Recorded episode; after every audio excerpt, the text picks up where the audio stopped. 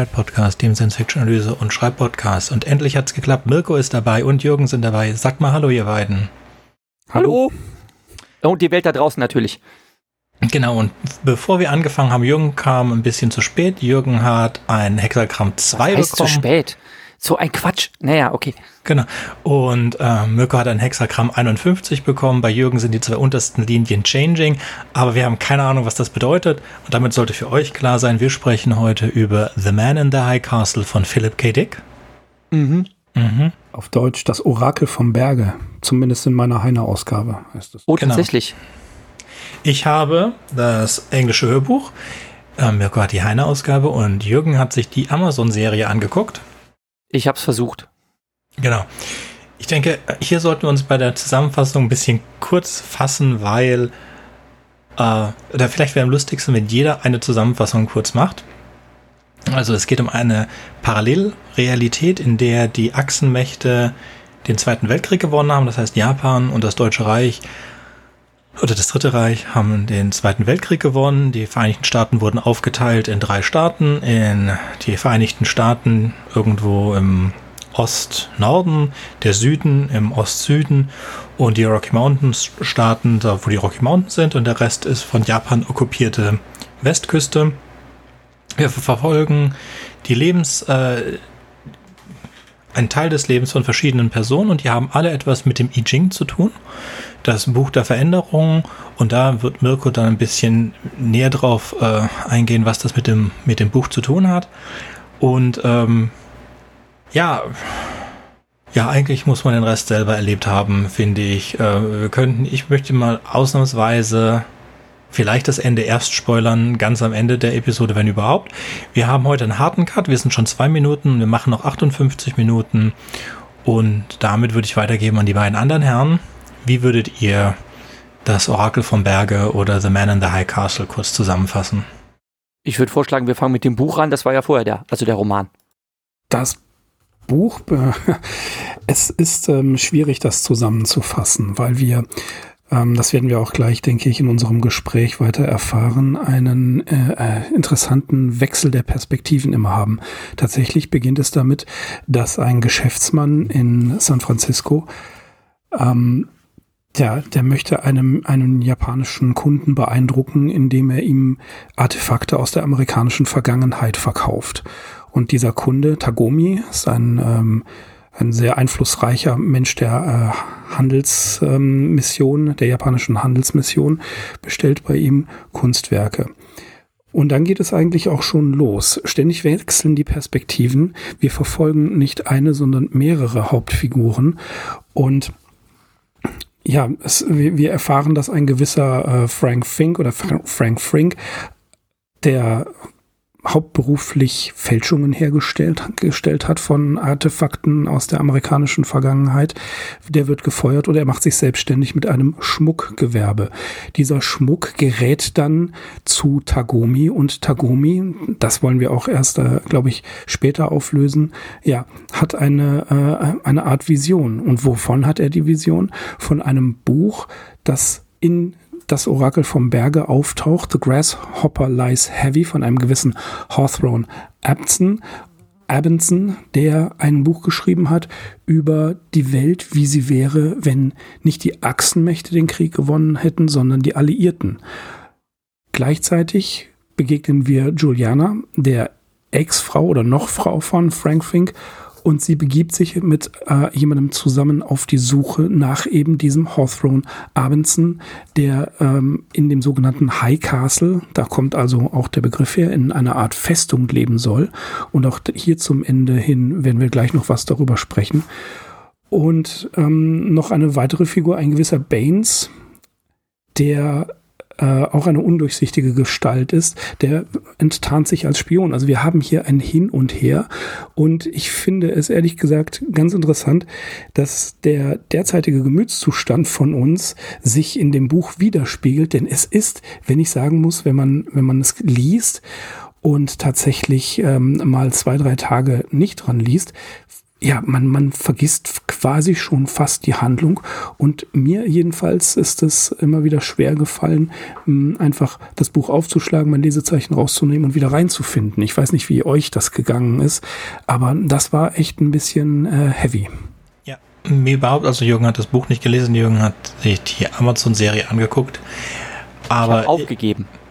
Ja, oder so kann ich man das auch. Ich habe das Audiobook, ich habe das Audiobook versucht, also ich habe es wirklich versucht. Ich habe tatsächlich mehrere Anläufe gemacht. Ähm, und wie Mirko das beschreibt, es ist schwer, das Buch aufzuschlagen und weiterzulesen. Es ist genauso schwer, ähm, das Audiobook wieder zu starten und weiterzuhören. Es, oh, es quält sich so dahin. Äh, ich fand's, puh, ich fand's irgendwann einfach zu ermüdend, mir das anzuhören. Es ist bis dato, so leid es mir tut, das schlechteste Machwerk von Philipp K. Dick und ich kann überhaupt nicht verstehen, warum das so erfolgreich war und dann auch noch in eine vierteilige Serie adaptiert wurde.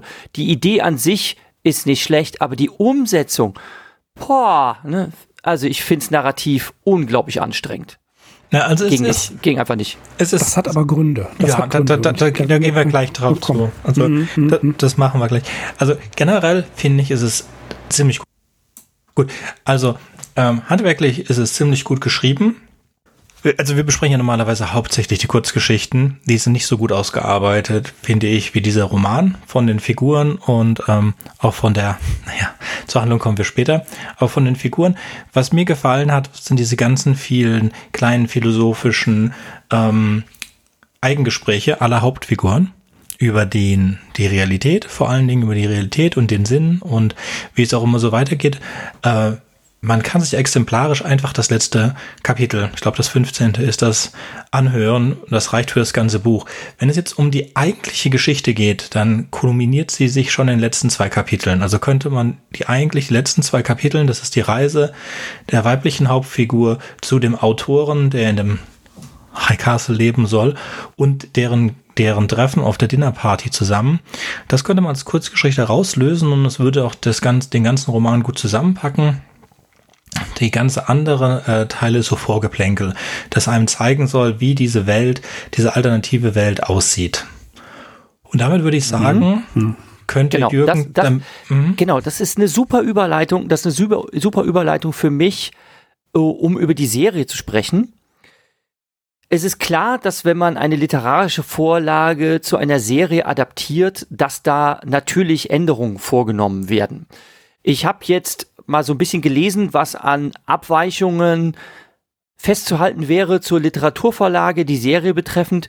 Putzigerweise wird meistens, wenn man im Netz stöbert, immer nur über die erste Staffel erzählt. Ähm, es erweckt den Eindruck, dass die anfangs begeisterte Zuschauerschaft äh, auch über die Laufzeit von vier Staffeln die Serie betreffend auch das Interesse verloren hat und deshalb wird am Anfang viel über das abweichende ähm, ja, Worldbuilding oder die Gestaltung der Charaktere gesprochen, aber es hat einfach viel zu wenig Handlung, um über vier Staffeln zu tragen.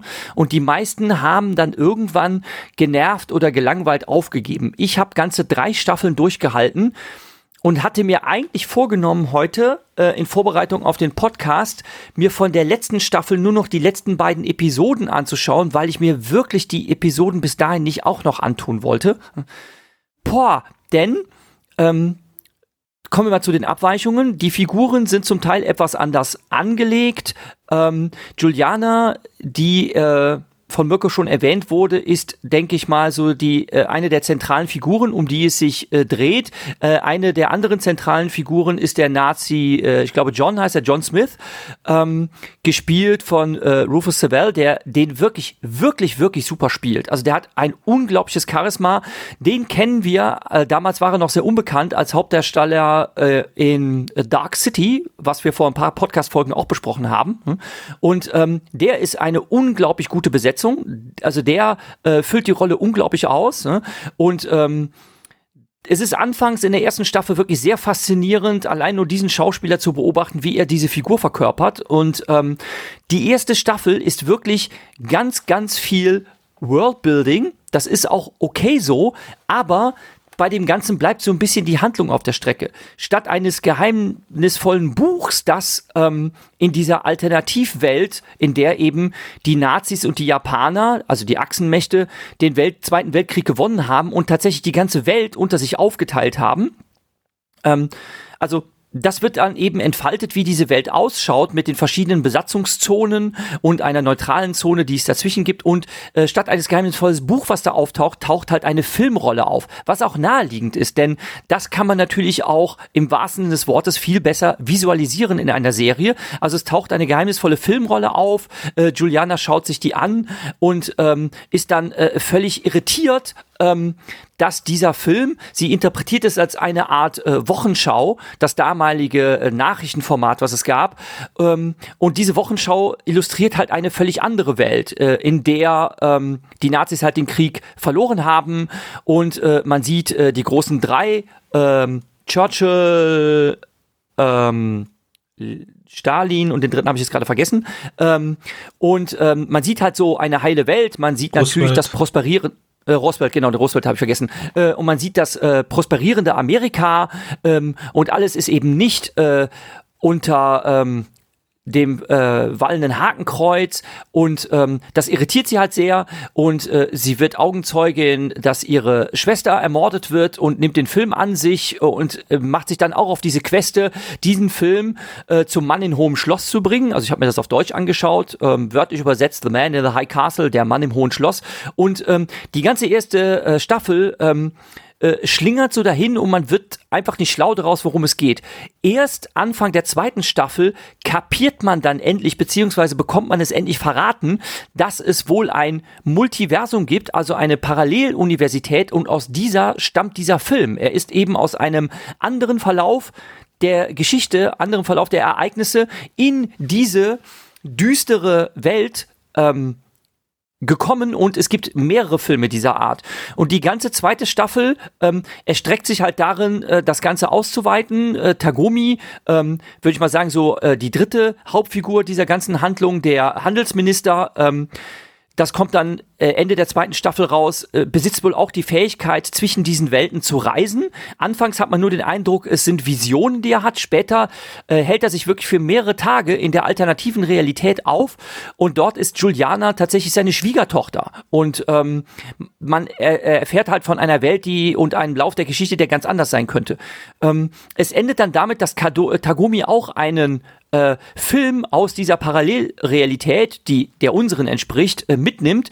Ähm, er ist nämlich ähm, Zeitzeuge der Kuba-Krise geworden und bringt dann ein ähm, ein Film, eine Filmrolle mit, ähm, die äh, einen Atomwaffentest zeigt und diesen äh, lässt er dann den Nazis zukommen, die gerade ähm, kriegstreiberisch versuchen, ähm, den dritten Weltkrieg anzuzetteln. Sie wollen ähm, die Japaner die ihnen als Konkurrenz um die Weltvorherrschaft äh, ein Dorn im Auge sind, jetzt endgültig auch von der Weltkarte fegen und mit einer ähm, inszenierten falschen Information, dass die ähm, Japaner auch die Bombe besitzen und mehr noch, dass sie eine äh, Atombombe mit tausendfach größerer Sprengkraft hätten, was eben dieser ähm, Film beweist. Ähm, schafft er, die äh, Deutschen dann doch davon abzubringen, den Dritten Weltkrieg anzuzetteln. Damit, finde ich, hätte man die ganze Serie enden lassen können. Denn in der dritten Staffel passiert eigentlich wirklich so gut wie gar nichts, außer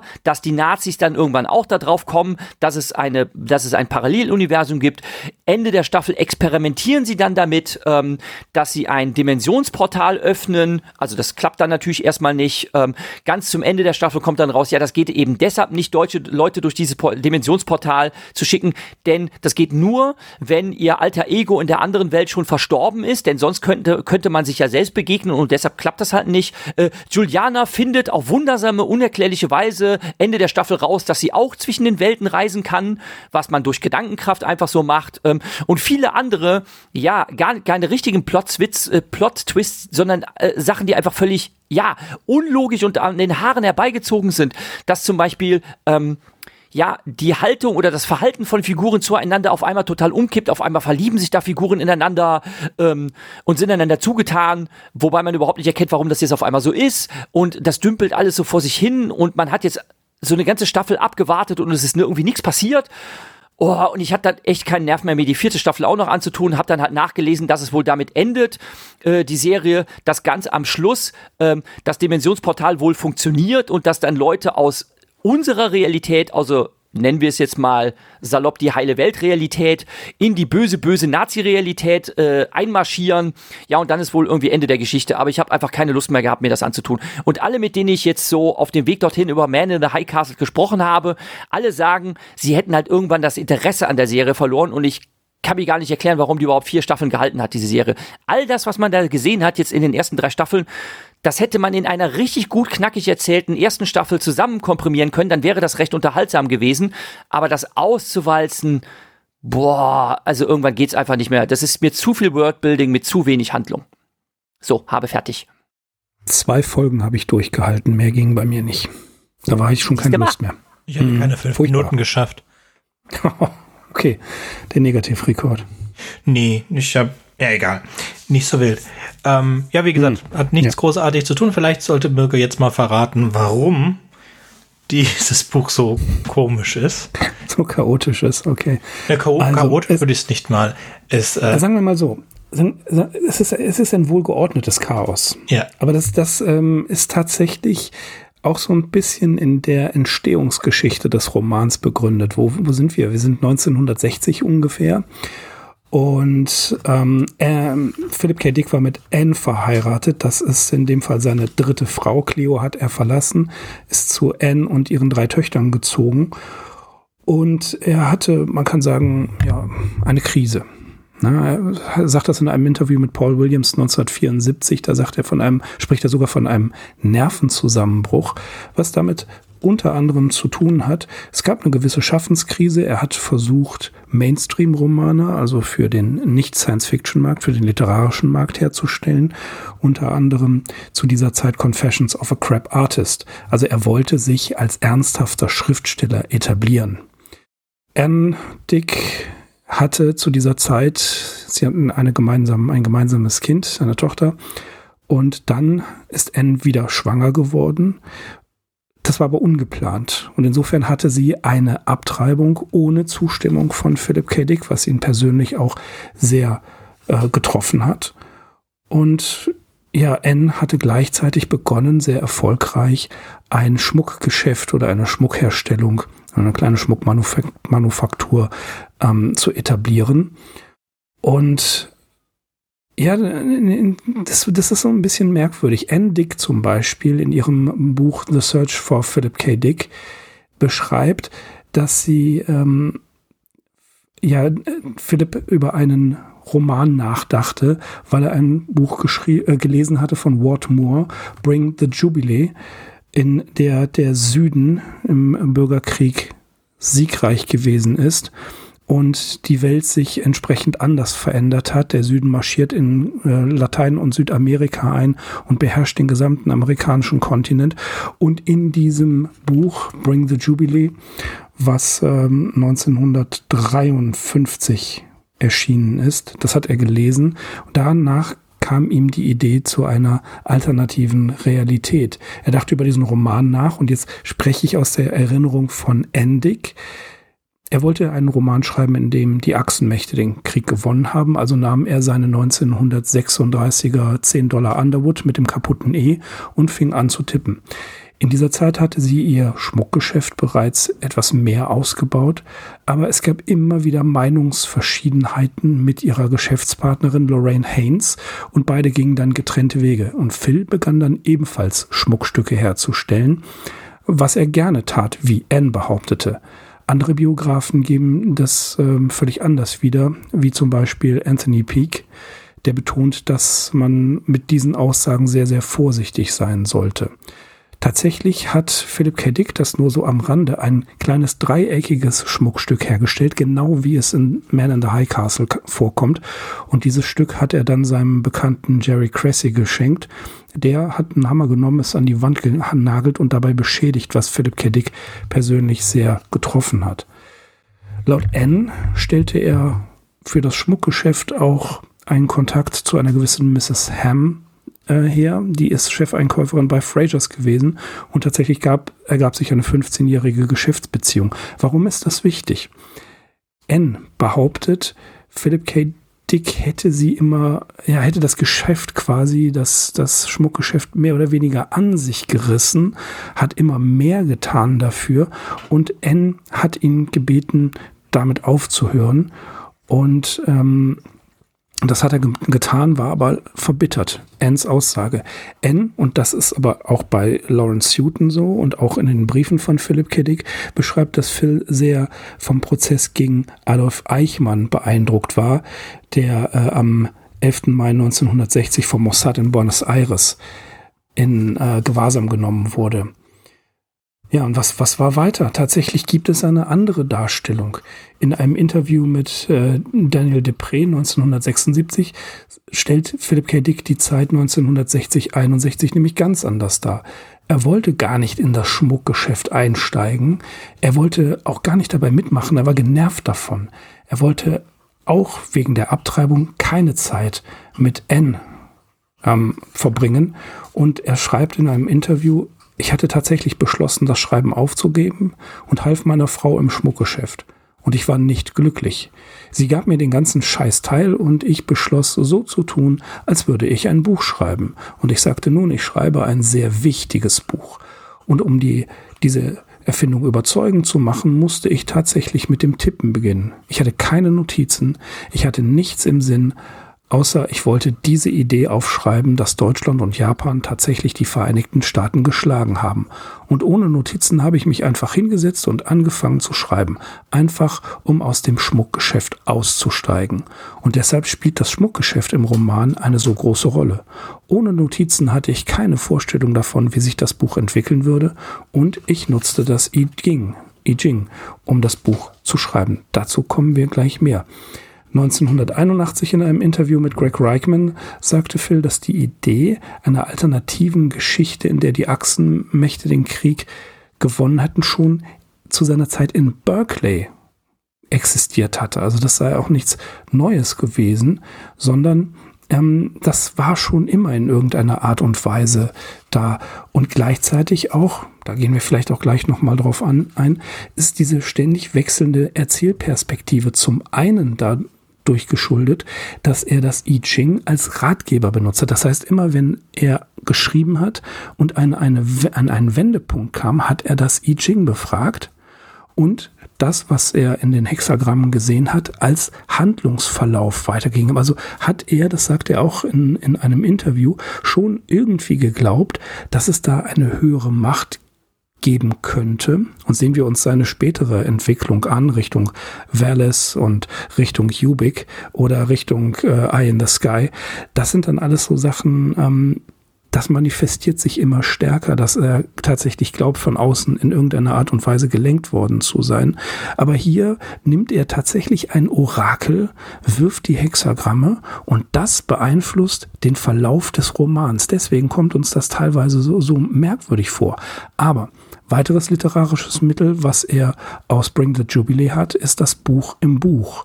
Also sprich eine Alternativ, eine, die Darstellung einer alternativen Welt, die das Gegenteil von unserer Welt ist. Und die ständig wechselnde ähm, ja, Erzählperspektive, also die Technik des multiplen narrativen Standpunkts, beschreibt er in einem Brief von 1978 so, in den 40er Jahren beschäftigte ich mich mit Romanen, die zu dieser Zeit von Studenten der Französischabteilung der Universität Tokio geschrieben wurden. Diese Studenten hatten die französischen realistischen Romane studiert, die auch ich gelesen hatte, und die japanischen Studenten haben die Slice-of-Life-Struktur neu gestaltet, um eine kompaktere, integer, integere, integere Form zu schaffen, als ich begann, Man in the High Castle zu schreiben, fragte ich mich, wie wäre dieser Roman geschrieben worden? Mit welcher Struktur hätte Japan den Krieg gewonnen? Offensichtlich nutzt man die multiple Standpunktstruktur dieser Studenten. Also er hat es so genutzt. Und ja, er, es geht noch weiter mit der, ähm, mit dem Konflikt zwischen, zwischen N und ihm. Denn er hat tatsächlich erst zu Hause angefangen, diesen Roman zu schreiben. Dann ging er immer wieder zu N, hat das hingelegt und hat aus dem Kapitel vorgelesen und N war ziemlich genervt von seiner Anwesenheit. Also beschlossen sie, äh, einen, eine, eine kleine Hütte zu mieten, die sie beide The Hovel nannten. Und Philip K. Dick äh, wurde quasi aus dem Arbeitszimmer verbannt und ging in diese Hütte, die sie von ihrem Freund Sheriff Bill Christensen für ähm, ich glaube, 30, 35 Dollar im Monat gemietet hatten. Und Anne sagte in einem anderen Interview, dass sie als familienorientierter Mensch wollte, dass er von neun bis fünf arbeitet. So, das hat er dann auch gemacht. Und es kam tatsächlich unter anderem dieses Buch dabei raus. Zum I Ching oder I Ching. Vielleicht noch eine Sache. Ähm, es gibt bei Lawrence Houghton die Vermutung, dass die Popularität des I Ching Anfang der 60er Jahre tatsächlich durch diesen Roman Man in the High Castle, der den Hugo Award gewonnen hatte, ausgelöst wurde, ist schwer nachzuweisen. Aber es gab da auch eine Anekdote aus 1961. Also ähm, das ist nicht ganz klar, weil er 1961 dann den Roman beendet hat, aber 1960 damit äh, angefangen hat. Man muss bei diesen Zeitstrukturen sehr vorsichtig sein. Das sagt auch Anthony Peake. Man kann sich nicht immer auf diese hundertprozentige Einteilung verlassen, aber es gibt eine, einen Besuch seines Freundes Iskender Guy, und die diskutieren über das I Ching. Und Phil kritisierte, dass das Orakel mit gespaltener Zunge spreche. Forked Tongue, sagt er. Guy erwiderte, dass der Text 3000 Jahre alt sei und dass es eher nicht angebracht sei, das in Frage zu stellen. Daraufhin sagte Philip K. Dick, Philip K. Dick fuck it, I'll fix it, I'll write a novel, novel based on it. Ja, und das sind im, im ganzen Groben die Umstände, die Phil dazu gebracht haben, Man in the High Castle zu schreiben. Eichmann, Bring the Jubilee, diesen Roman und seine alten Ideen aus Berkeley. Und schließlich die häusliche Situation, die ihn dermaßen angekotzt hat, dass er unbedingt ähm, so tun wollte, als wollte er schreiben, nur um nicht mit N zu reden. Und wenn er ihr dann mal was vorgelesen hat, dann hat sie ihn gleich wieder rausgeschmissen. Also ging er in diese Isolation und es entstanden dann noch weitere Texte. Und ähm, wenn man jetzt überlegt, er kommt an einen bestimmten Wendepunkt innerhalb der Struktur des Romans, er verlässt sich auf ein Orakel, er wirft dann einfach, äh, doch einfach nur Münzen mit Kopf oder Zahl werfen können. Aber tatsächlich hier ist es ganz wichtig zu bedenken, dass das, was das Hexagramm aussagt, in die Handlung mit einfließt. Und ich glaube, darum wirkt das Ganze so chaotisch. Mhm. Um, und um es für sich einfacher zu machen, tun seine Figuren auch genau das. Ja. Also wenn, ja. wenn er, also nicht immer, wenn er das macht, er muss das viel öfter gemacht haben als die Figuren. Ansonsten hat er es vielleicht 20 Mal über das ganze Buch gemacht.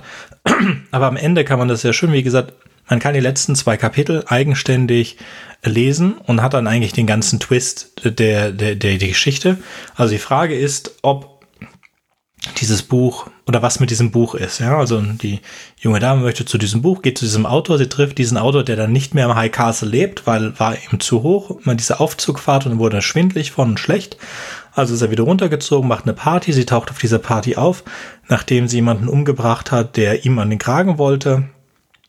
Und ähm, sie fragt ihn, ob er das Buch geschrieben hat mit dem I Ching, was natürlich eine Frage für Philipp Kiddick selber ist. Und die Antwort darauf ist ja. Und auch diese Antwort bekommen sie dadurch, dass sie das Ganze einmal mit den, mit den Münzen auswürfeln, indem man auch den, den Prozess dann, wie gesagt, im letzten Kapitel, auf den letzten zehn Seiten wird der Prozess genau beschrieben, wie so eine, äh, eine Weissagung funktioniert, ohne die genauen Hintergründe zu erklären zum I Ching. Die wir vielleicht, wir haben ja noch ein paar Minuten Zeit, wahrscheinlich jetzt gleich mal kurz machen.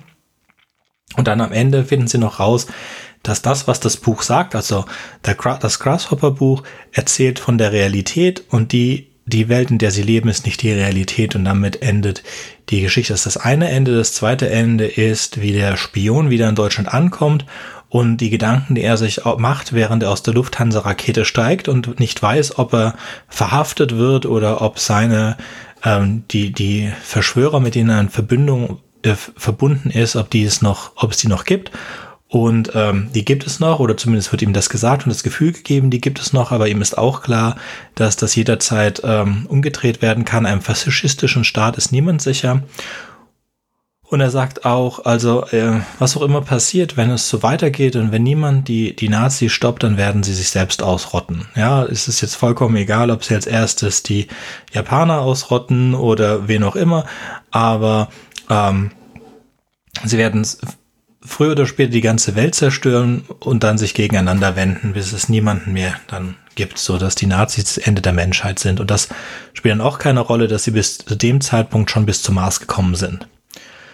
So, wir haben ja mhm. nicht so im Detail drüber gesprochen. Die ähm, Japaner sind noch relativ ähm, äh, auf der Technologie, die sie zu dem Zeitpunkt auch in unserer Zeit hatten, während die, die Nazis es geschafft haben, bis zum Mars zu kommen mit ihren Atomraketen. Und sie haben die Hydrogen, also die Wasserstoffbombe. Und sie haben zum Beispiel das ganze Mittelmeer trockengelegt und sie haben, ähm, sie haben ihre Säuberungsaktionen in Afrika durchgeführt und da wird nicht im Detail drauf eingegangen, aber es ist wohl, es wird so verstanden, dass sie äh, Afrika entvölkert haben. Komplett. Äh, und dass ihnen das auch das nicht ausreicht. Mhm. Das wird tatsächlich nicht, ähm, nicht direkt gesagt. Es wird immer nur von der Sache in Afrika gesprochen. Ja, und auch von den, von den, mhm. von, also es wird im letzten Kapitel nochmal, glaube ich, auf, äh, wenn ich es richtig verstanden habe, auf, äh, auf äh, äh, Berge von Menschen und so weiter hm. eingegangen. Also ja, ja, es, das, wird nicht, wird, es, es genau. wird nicht so, es wird jetzt nicht gesagt, sie haben alle Afrikaner ausgerottet, sondern es wird so angedeutet, was sie da getan haben und diese Operation, diesen Angriff, der dann verhindert wurde, oder diesen Angriff gegen Japan, das wäre Operation Dandelion gewesen, also Gott Dandelion, äh, Löwenzahn.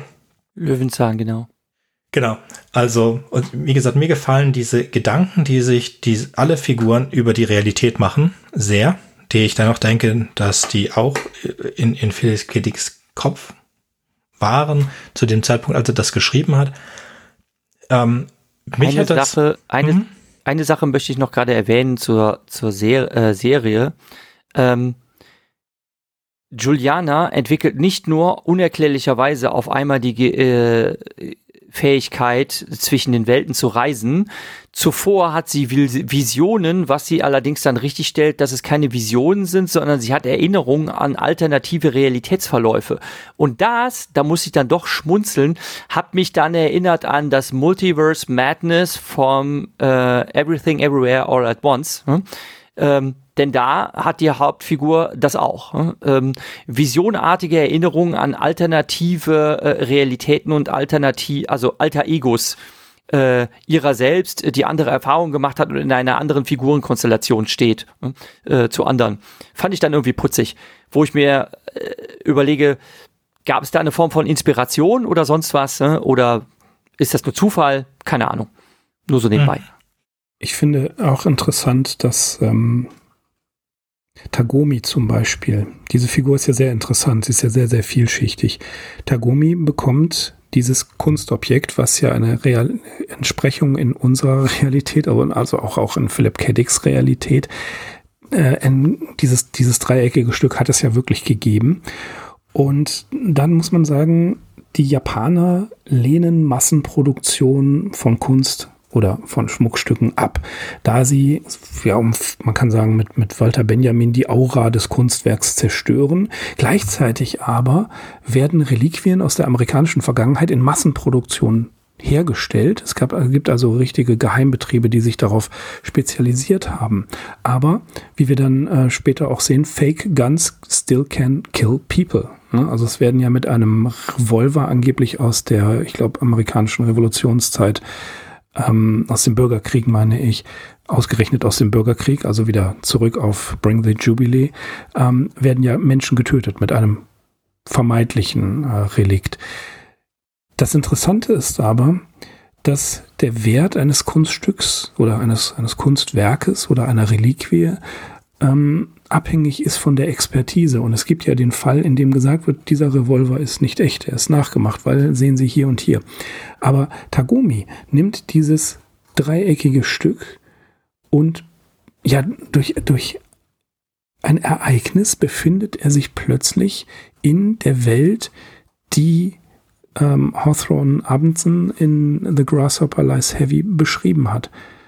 Er, befindet, er, er macht einen Sprung und sieht eine andere Welt, Die Welt, in der die Achsenmächte verloren haben. Und das finde ich so wahnsinnig interessant. Und das ist auch so mit ein Grund, warum man Philip K. Dick den amerikanischen Kafka nennt oder den Kafka der Science Fiction.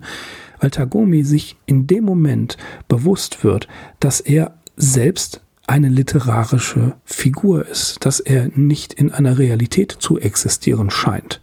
Und das löst ja einen riesen Schock in ihm auf aus. Und da bin ich immer so erinnert an äh, Filme wie Stranger Than Fiction oder äh, Adaption, wo das ja auch passiert. Und das finde ich ist ein, ein wirklicher, ein, ein echter Philip K. Dick Kunstgriff. Mhm, genau. Im Gegensatz zur Serie sind das keine multiplen Universitäten, Sorry. Universen, nicht Universität. Ja, du hast vorhin Universität gesagt. Ich habe dich nicht, ich habe es nicht über mein hab Herz das gesagt. Ja, hast du Universität ja, hast das gesagt. Ja. Also, so Echt? Ja. Uh, Putzig. Ja, sehr.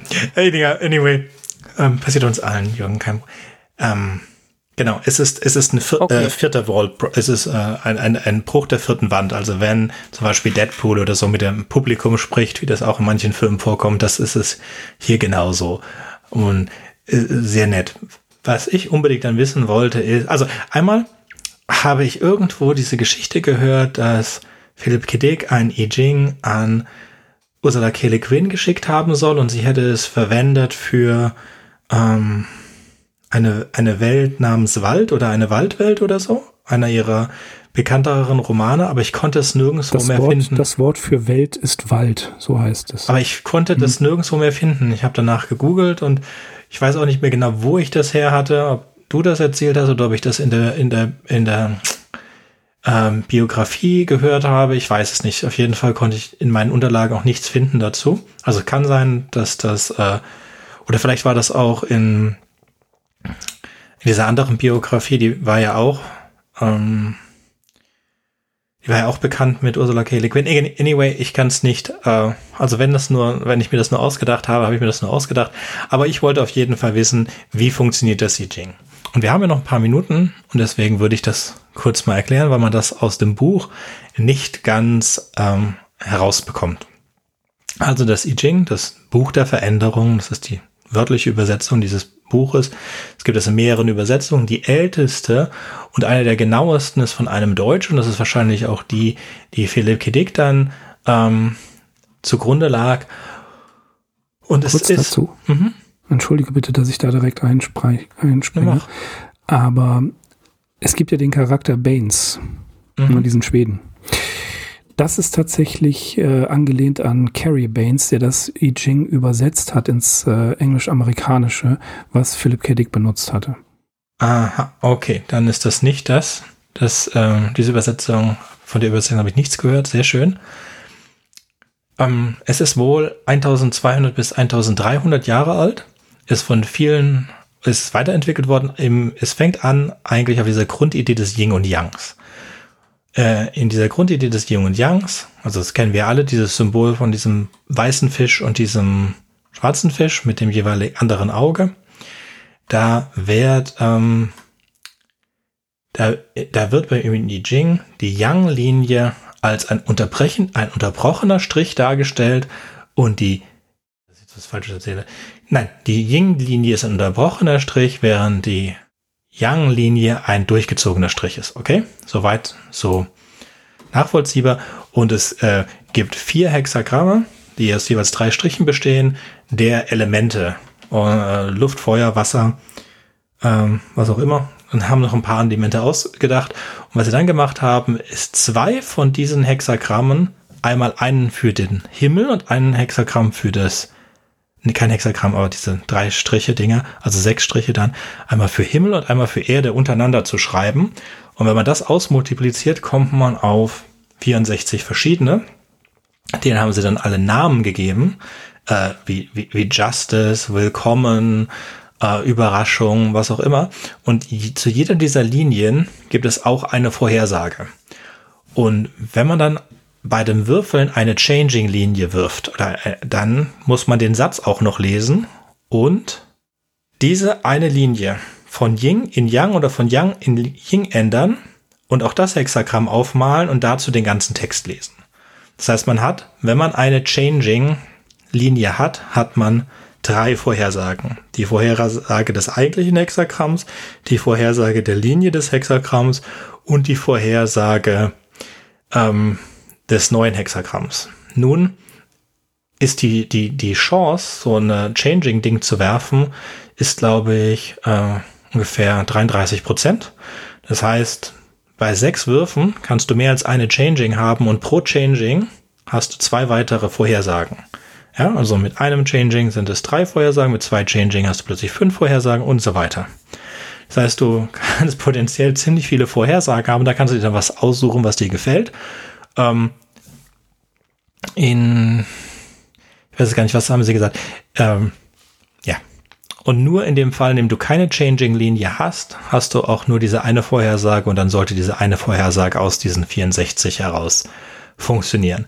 So, man kann das mit allem machen, äh, mit allen drei Gegenständen, die, die ein binäres Ergebnis haben. Also kannst du es mit ähm, Münzen ist das einfachste oder mit Stöckchen, bei denen musst du halt wissen, wie sie fallen, äh, ob es dann eins oder null ist. Ja, und wenn man dann drei gleiche hat, von was auch immer, sagen wir mal drei Münzen, die äh, Kopf zeigen, dann ist das eine Changing Young Linie.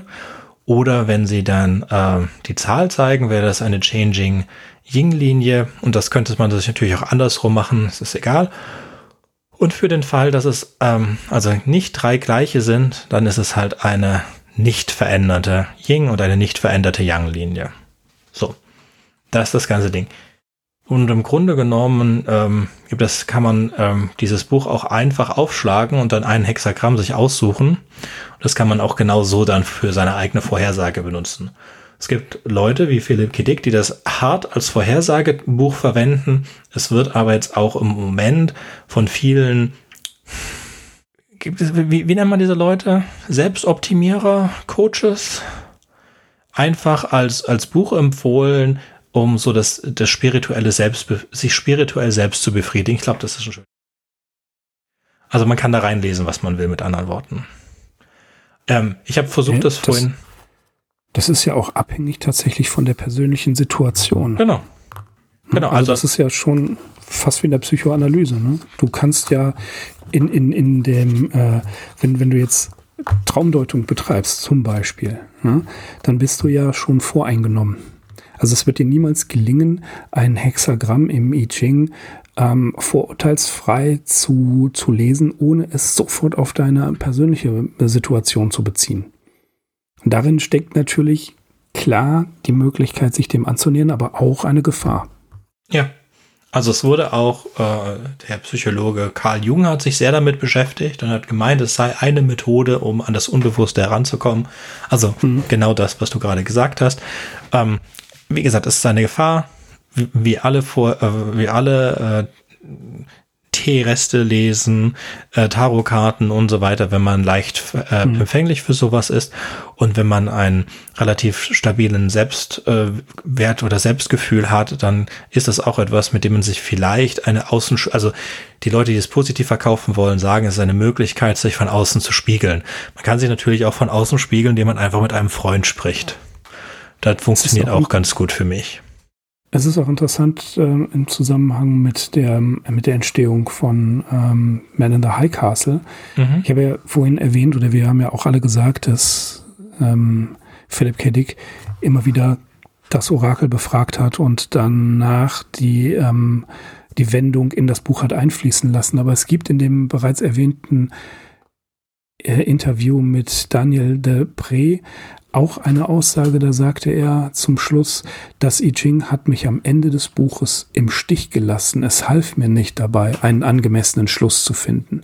Ich habe die Münzen geworfen und ich habe mich an das gehalten, was das I Ching tatsächlich gezeigt hat. Aber als es an der Zeit war, das Buch zu Ende zu bringen, hat das I Ching mir jede weitere Unterstützung verweigert und mich im Stich gelassen. Und weil ich keine Notizen hatte, keine Handlung, keine Struktur im Hinterkopf, befand ich mich in einer entsetzlichen Lage und langsam wurde mir klar, dass das I Ching einem den beschaulichen Weg weist, einem genau die Informationen gibt, die man hören will und dann, gerade wenn man sein ganzes Vertrauen in es gesetzt hat, jubelt es, in einem der böswilligsten Fehl, jubelt es einem die böswilligste Fehlinformation unter, unter. Anders gesagt, es legt dich rein. Es legt dich wirklich rein. Das ist die abschließende Aussage, die ich jetzt interessant finde. Er hat sich darauf eingelassen und genau das, was wir gerade gesagt haben. Und dann hat ja diese Connection zu seinem Unterbewusstsein oder seine Interpretation des I Ching, wenn er es geworfen hat, versagt. Heißt also, nicht das I Ching hat versagt, sondern seine Interpretation oder das, was er gebraucht hat aus diesem, aus diesem Hexagramm, hat nicht mehr funktioniert. Mhm. Also, wie gesagt, das Ende endet damit, dass den Leuten klar ist, dass sie, dass die Figuren ein Buch sind ist jetzt mhm. nicht das tollste Ende. Hey, aber wenn man einen Hugo dafür gewinnt, ist es. ist gut ja. ja. ähm, ja, okay, also gut, also wenn du jetzt damit an, wenn du jetzt damit ankommst, also ähm, wir haben uns ja begeistert mit äh, allen Geschichten von Ted Chiang beschäftigt und er hat seinen allerersten Preis mit seiner äh, Debütgeschichte äh, gewonnen, wo einfach der Turm zu Babel gebaut wird und es ist eine originelle Idee, aber warum die die Leute jetzt so umgehauen hat, kann ich jetzt auch nicht verstehen, wie man mit so einer Geschichte dann gleich einen Hugo gewinnt. Aber naja, was weiß ich schon. Ähm, ich würde mal gerne noch ich würde jetzt mal Sache. gerne das Gespräch in eine andere Richtung lenken, wenn es euch ja. äh, lieb ist. Denn wir sind ja auch ein das Mirko noch Schreibpod Ach so, Entschuldigung, ich dachte, wir wären jetzt langsam Kann, durch mit dem Orakel-Ding, aber gerne. Fast, Mirko, fast, was möchtest du noch nee, hinzufügen? Das Orakel möchte ich gar nicht dazu sagen, aber tatsächlich hat Philipp K. Dick zwei Kapitel einer Fortsetzung geschrieben. Mhm. Ja, ja, genau, und, das wollte ich eigentlich da auch drauf. Ah, okay, verzeih bitte. Dann du, nee, nee, dann sprich du. Nee, das ist super, sprich du darüber. Das war's schon, das war's schon. Ich wollte nur darauf hinweisen, dass er damit selber noch nicht zufrieden war. Gut. Genau, also äh, ich habe auch gelesen, dass er eigentlich den Roman fortsetzen wollte, aber ähm, dass ihn dieses ganze Thema Nazis einfach so sehr angeekelt hat, dass er gar nicht mehr äh, Lust hatte, sich damit weiter zu befassen und äh, dass er vielleicht einen Co-Schreiber versucht hat zu finden, aber das sollte ihm nicht gelingen und dann ist das ganze Ding halt irgendwie ohne Fortsetzung gestorben.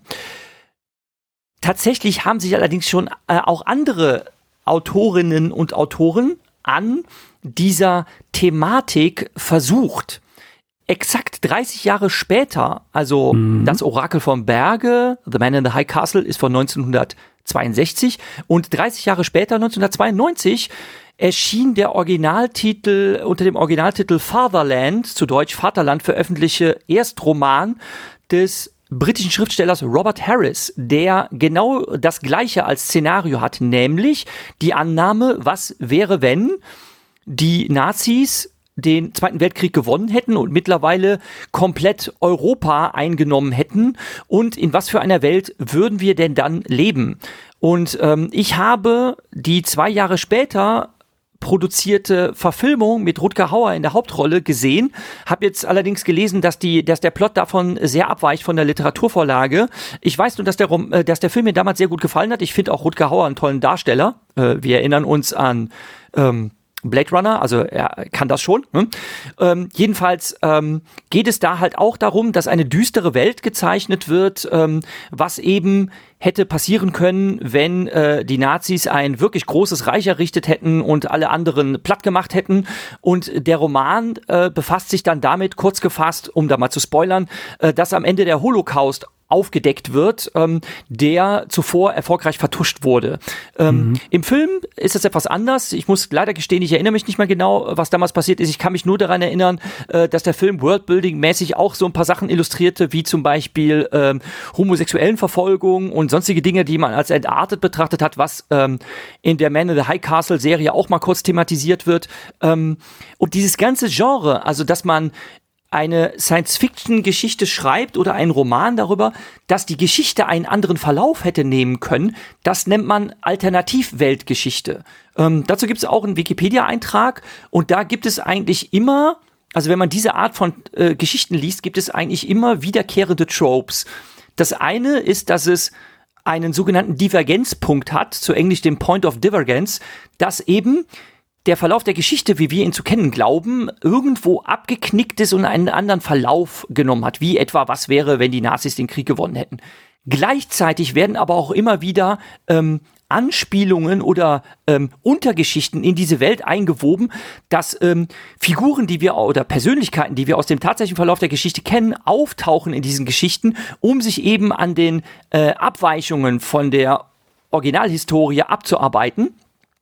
Und ähm, das wird halt in verschiedener äh, Form auch ähm, gemacht. Und wir kennen das ähm, auch im filmischen Genre, äh, um damals mal Beispiele zu nennen, ähm, zum Beispiel ähm, bei dem Film Inglorious Bastards, da geht's auch ähm, um die Nazi-Zeit, wo man eigentlich auch glaubt, äh, zu wissen, wie die ganze Geschichte ausgeht, aber der Film endet dann doch irgendwie ganz anders, als man glaubte, dass das passieren würde. Und ähm, was mir äh, dann noch einfällt, aber das dürfen wir sicherlich alle kennen, ähm, die Back to Future Trilogie, wo es auch darum geht, ähm, dass durch ein Artefakt nennen wir es mal so, äh, was ähm, irgendwie in die falsche Zeit gebracht wurde, der Verlauf der Geschichte abgeändert wird und einen Knick nimmt und das Ganze dann auch repariert werden muss. Zeitreisegeschichten sind natürlich auch eine interessante, spannende Sache, auch wenn es so nicht funktioniert. Ne? Und all das ist das Wunderland der Alternativgeschichten. Ich habe da auch mal eine Weile lang ähm, versucht, so Geschichten äh, zu lesen. Es gibt von ähm, William Gibson, den Roman Die Differenzmaschine, das steht noch auf meiner Leseliste.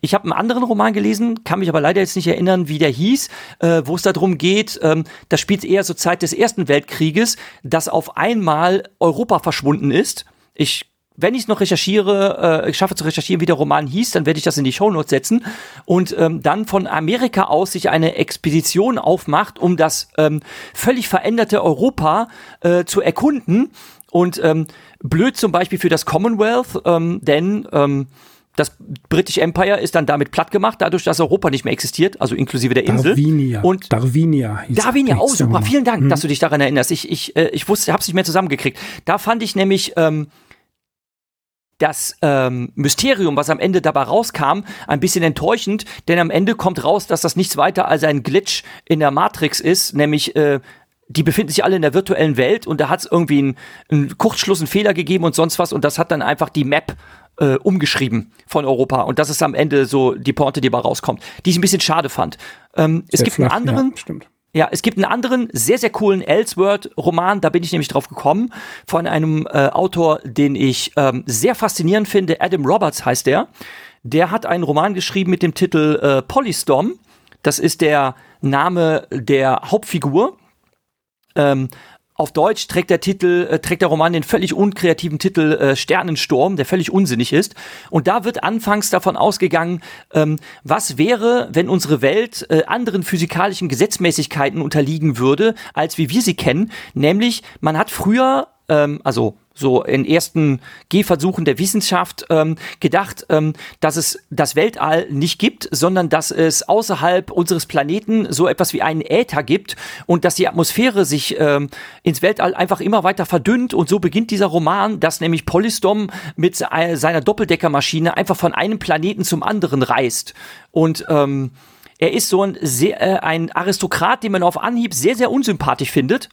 Und ähm, er bringt auch ganz viel Leid und Elend über all die anderen Menschen mit seiner Ignoranz. Und dann ähm, entschließt er sich in den Krieg zu ziehen, um dort Ruhm und Ehre äh, zu erlangen. Und wer sich mal mit Erster Weltkrieg-Geschichten beschäftigt hat, wie zum Beispiel im Westen nichts Neues, der weiß, haha, du wirst dich wundern, mein Freundchen, ne, was für Leid und Elend du da mal erfährst. Und der Roman ist einer der faszinierendsten, die ich je gelesen habe. Er ist ein echter Page-Turner, denn man wünscht sich so sehr, dass Polystorm endlich verrecken soll. Ne? Er soll elendig krepieren, weil er es verdient hat, weil er so viel Leid über die anderen gebracht hat, aber er tut einem einfach nicht den Gefallen zu sterben. Und am Ende kommt leider auch raus, das Ganze ist nichts weiter als ein Glitch in der Matrix. Also die die Welt mit ihren anderen physikalischen Gesetzmäßigkeiten, wie wir sie kennen, liegt einfach äh, dem zugrunde, dass wir dort mit einem, dass wir es dort mit einem Modell einer anderen Welt mit einer anderen Physis oder anderen physikalischen Grundlagen haben. Was ich auch ein bisschen schade finde. Der Roman, der verläuft so ein bisschen seicht, aber ansonsten ist das sehr, sehr lesenswert, weil er narrativ toll gemacht ist, die Charaktere sind toll, das Worldbuilding ist interessant. Also Alternativwelten ist echt ein Genre, was ich sehr empfehlen kann. Es ist sehr, sehr anregend. Okay. Ich möchte dazu noch zwei Anmerkungen, vielleicht, mhm. wenn es erlaubt ist. Dass Robert Harris sich ganz stark auf die Entwürfe von Albert Speer gestützt hat, um das sein eigenes Worldbuilding äh, darzustellen. Und ähm, dass Philip K. Dick in Man in the High Castle ähm, auch natürlich recherchiert hat äh, und darauf gekommen ist, dass Göring vorgeschlagen hatte, dass Göring Ursprung, Ur, Görings ursprünglicher Plan gewesen ist, die Luftwaffe so einzusetzen, dass sie auf die Radar- und Abwehr ähm, Stellungen der Briten zielen sollte und nicht auf die Städte. Und in Philip K. Dicks Roman ist das tatsächlich passiert. Also das hat einen, eine Connection zur unserer Realität, in dem dieser Plan existierte, aber nicht umgesetzt worden ist. Und wo wir gerade bei Alternativweltengeschichten sind, eine meiner eine meiner ja, favorisierten Geschichten kann man nicht sagen, weil der Mittelteil grottenschlecht ist. Aber es gibt einen Roman von einem Freund von Philip K. Dick, nämlich von Norman Spinrad, Der stählerne Traum. Und in diesem gibt es drei Teile. Der erste Teil wird dargestellt, wie Adolf Hitler es an der Kunstakademie mehr oder weniger geschafft hat, nach Amerika geht und dort Comiczeichner zu werden. Und er schreibt einen äh, Roman, und dieser, in, in diesem Roman ähm, lässt er seinem ganzen Antisemitismus und seinem ganzen Rassismus in einer Fantasy-Welt freien Lauf, was sehr interessant geschrieben ist, teilweise auch richtig unerträglich. Und dann gibt es eine psychoanalytische äh, Analyse von Adolf Hitler und seinem Roman Der stählerne Traum, die dann natürlich darauf kommt, dass er, der, dass der große Hammer, den er nur bewegen kann, sein Geschlechtsteil ist und so weiter. Also Der stählerne Traum von Norman Spinrad ist auf jeden Fall in größten, in großen Teilen empfehlenswert zu lesen. Wenn es auch hier eine Riesenkontroverse in Deutschland gegeben hat, Anfang der 80er Jahre. Mhm. Dann würde ich zum Abschluss noch ein, ein deutsches Buch empfehlen zu Alternativwelten und zwar ist das, also einmal Andreas Eschbach hat eins mit Nazis geschrieben, ich habe jetzt vergessen, wie das hieß, aber das kam auch vor ein paar NSA. Jahren raus, NSA und ähm, dann der letzte Tag der Schöpfung von Wolfgang, wo haben wir es denn jetzt? Jeschke. Ähm, Im letzten Tag der Schöpfung geht es darum, dass die Amerikaner eine Zeitmaschine entwickeln und denken, was ist denn das Coolste, was man in Zeitmaschine anfangen kann? Na, wir schicken, ähm, die, äh, wir schicken die Leute zurück in eine Zeit, in der das Mittelmeer ausgetrocknet war und da sollen sie das Erdöl der der Saudi äh, der Saudi-Länder abpumpen und irgendwo in, ähm, in die Nordsee bringen, damit man es da fördern kann, um die Macht der Saudis ähm, über das Öl abzubauen. Ja, das ist die Idee, die sie machen. Und ähm, dazu schicken sie Leute in die Vergangenheit mit einer Zeitmaschine. Und äh, sie haben aber einen gewissen Radius. Das heißt, die Leute kommen nacheinander an. Also sie schicken vier an einem Tag und dann vier am nächsten Tag und so weiter und so fort. Und dann sind wir in dieser, in dieser Vergangenheit und das passiert auch genauso. Aber sie können überhaupt nichts machen, denn zum einen haben die Russen auch eine Zeitmaschine gebaut und haben auch Leute zurückgeschickt. Und zum anderen kommt kein zwei, kommen keine zwei Teams aus derselben Realität. Weil dadurch, also durch die erste Zeitreise in die Vergangenheit, nur dadurch, dass die Leute angekommen sind, verändern sie eine Kleinigkeit schon. Das heißt, dass das nächste Team, das am nächsten Tag geschickt wird, kommt aus einer anderen Zukunft.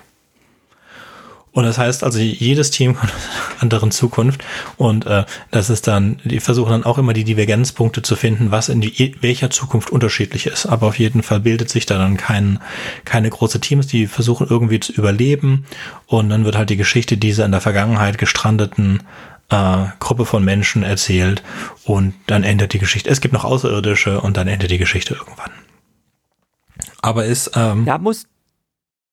Ja, ja, ist eine sehr schöne Geschichte für, vor allem mochte ich diese Idee, dass man äh, nicht zweimal aus, der, aus derselben Gegenwart in die Vergangenheit kommt. Weil dadurch, dass du die erstes Mal jemanden in die Vergangenheit geschickt hast, ist die Zukunft schon verändert. Also das äh, ist eine Theorie mit einer Zeitlinie ohne absplittende Realitäten. Das würde denen ja auch nichts bringen. Bei einer absplittenden Realität oder forkten Realität könnten sie das Öl ja gar nicht abpumpen da, wo du von solchen Sachen sprichst, da fällt mir jetzt spontan auch noch was ein. Das möchte ich jetzt dann aber auch noch loswerden. Es gibt einen richtig, richtig coolen Roman aus der Threshold-Serie des Autors Peter Kleins. Ähm, der erste Roman der Reihe ist 14 und ähm, der Roman, der sich daran anschließt, heißt The Fold. Und das ist eine richtig, richtig coole Lovecraftian Story vom Feinsten. Ähm, es geht darum, dass man ähm, durch Herumexperimentieren zufällig darauf gestolpert ist, ein ähm, Teleportationsportal zu entwickeln. äh, die sogenannte Albuquerque Door wird sie genannt. Und äh, im Laufe des Romans kommt raus, dass man gar keinen Teleportationssprung macht, wenn man dieses Portal durchschreitet, also so eine Distanz von mehreren hundert Meter überwindet, indem man auf der einen Seite durch den Ring durchgeht und auf der anderen Seite halt rauskommt, sondern ähm, tatsächlich geht eine äh, ja, Variation einer Person äh, durch diesen Ring durch und auf der anderen Seite ohne Zeitverzögerung kommt eine ganz andere Person raus, die eine ganz geringfügige Vari Variation dieses Menschen ist, allerdings aus einem ganz anderen Paralleluniversum.